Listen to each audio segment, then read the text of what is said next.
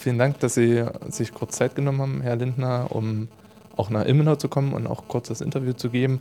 Sie haben heute über Freiheit, Jugend und Bildung gesprochen. Welche Probleme, wenn man es mal ganz grob runterbricht, ähm, an der Technischen Universität Ilmenau ist natürlich Bildung, Hochschulfinanzierung immer ein wichtiges Thema. Ganz kurz zusammengefasst, welche Probleme sehen Sie gerade im Bildungssektor?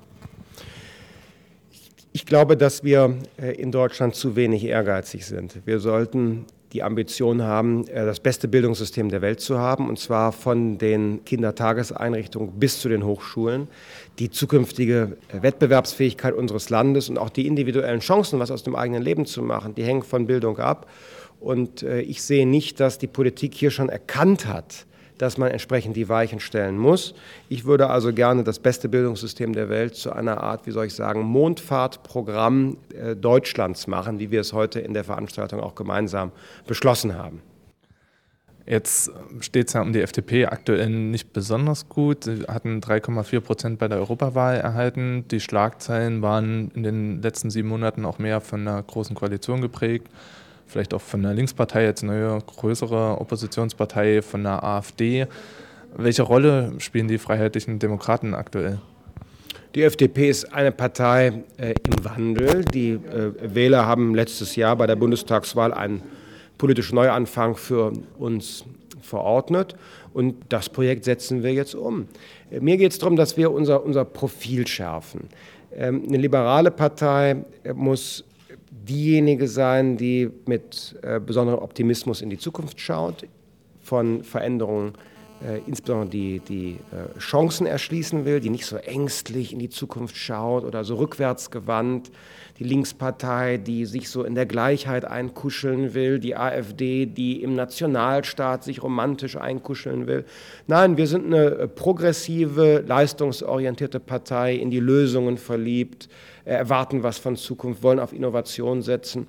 Naja, und äh, ehrlich gesagt, dieses Profil ist in den vergangenen vier Jahren unserer Regierungsbeteiligung äh, nicht so richtig ausgearbeitet worden. Umso mehr müssen wir es jetzt besser machen. Jetzt gab es ja vor zwei, drei Wochen Schlagzeilen, als Ihre Parteikollegin Frau Strack-Zimmermann die Namensänderung mal in den Raum geworfen hat. War das jetzt mehr, um das Sommerloch zu füllen oder wie weit waren da die Ideen schon intern gereift? Die FDP wird die FDP bleiben äh, vom politischen Profil als marktwirtschaftliche Partei, die moderne Gesellschaftspolitik zugleich macht. Und wir werden auch weiter so heißen. Äh, es gibt für das, was gegenwärtig in Deutschland politisch fehlt, eigentlich keinen besseren Namen als freie demokratische Partei. Und äh, deshalb wollen wir den Namen auch weiter behalten. Sie sind ja aktuell Parteivorsitzender einer Partei, die nicht im Bundestag selber vertreten ist. Wie läuft da die Parteiarbeit auf Bundesebene ab, mal abgesehen von Ihrem Mandat in Nordrhein-Westfalen im Landtag? Auf Bundesebene wird die FDP nicht mehr von Berufspolitikern, sondern von Ehrenamtlern äh, getragen. Das ist ein ganz anderes Arbeiten. Es ist äh, ein Stück offener. Wir äh, greifen auch stärker jetzt auf das Know-how zurück, das es an unserer Parteibasis bei den Mitgliedern gibt. Man kann sich auch viel stärker von außen jetzt in die FDP einschalten als, als interessierter Bürger. Und bei allen politischen und menschlichen Härten, die die Wahlniederlage im letzten Jahr ja mit sich gebracht hat, sehe ich darin auch einen gewissen Vorteil, denn die Wagenburg ist aufgelöst und äh, bestimmte festgefügte Wahrheiten, die wir immer so vertreten haben, ganz alleine und so wie ein Don Quixote auf der politischen Bühne, äh, das ist weg und gewichen einer neuen Offenheit, einer konstruktiven Debattenkultur. Es macht einfach jetzt wieder Spaß, in der FDP zu arbeiten. Wenn man es nochmal auf Ihre Person bezieht, Sie haben ja heute auch mehrere Termine, wo Sie innerhalb von Deutschland unterwegs sind oder vor allen Dingen hier in Thüringen. Wie sieht der Alltag gerade jetzt für Sie aus? Wie läuft die Arbeit für Sie als Vorsitzende? Mein Hauptjob ist ja Fraktionsvorsitzender äh, im Landtag Nordrhein-Westfalen zu sein. Äh, mit 22 Abgeordneten sind wir dort ja unter meiner Führung gewählt worden, zuletzt 2012.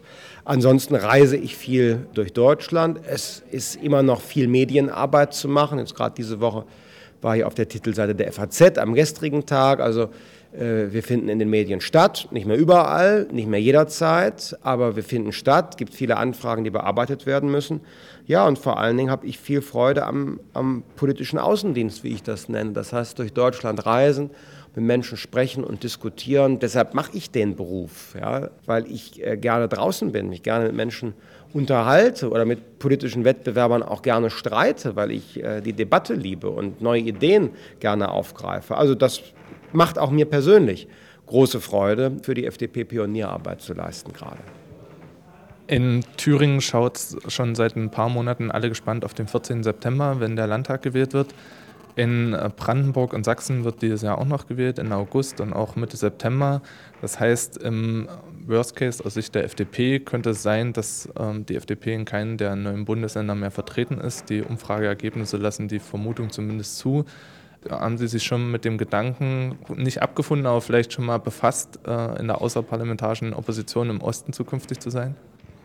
Nein, ach überhaupt nicht. Also was wäre ich für ein Parteivorsitzender, wenn ich äh, nicht daran glauben würde, dass wir eine echte Chance haben, in Thüringen, Brandenburg, in Sachsen auch unsere parlamentarische Vertretung zu behaupten.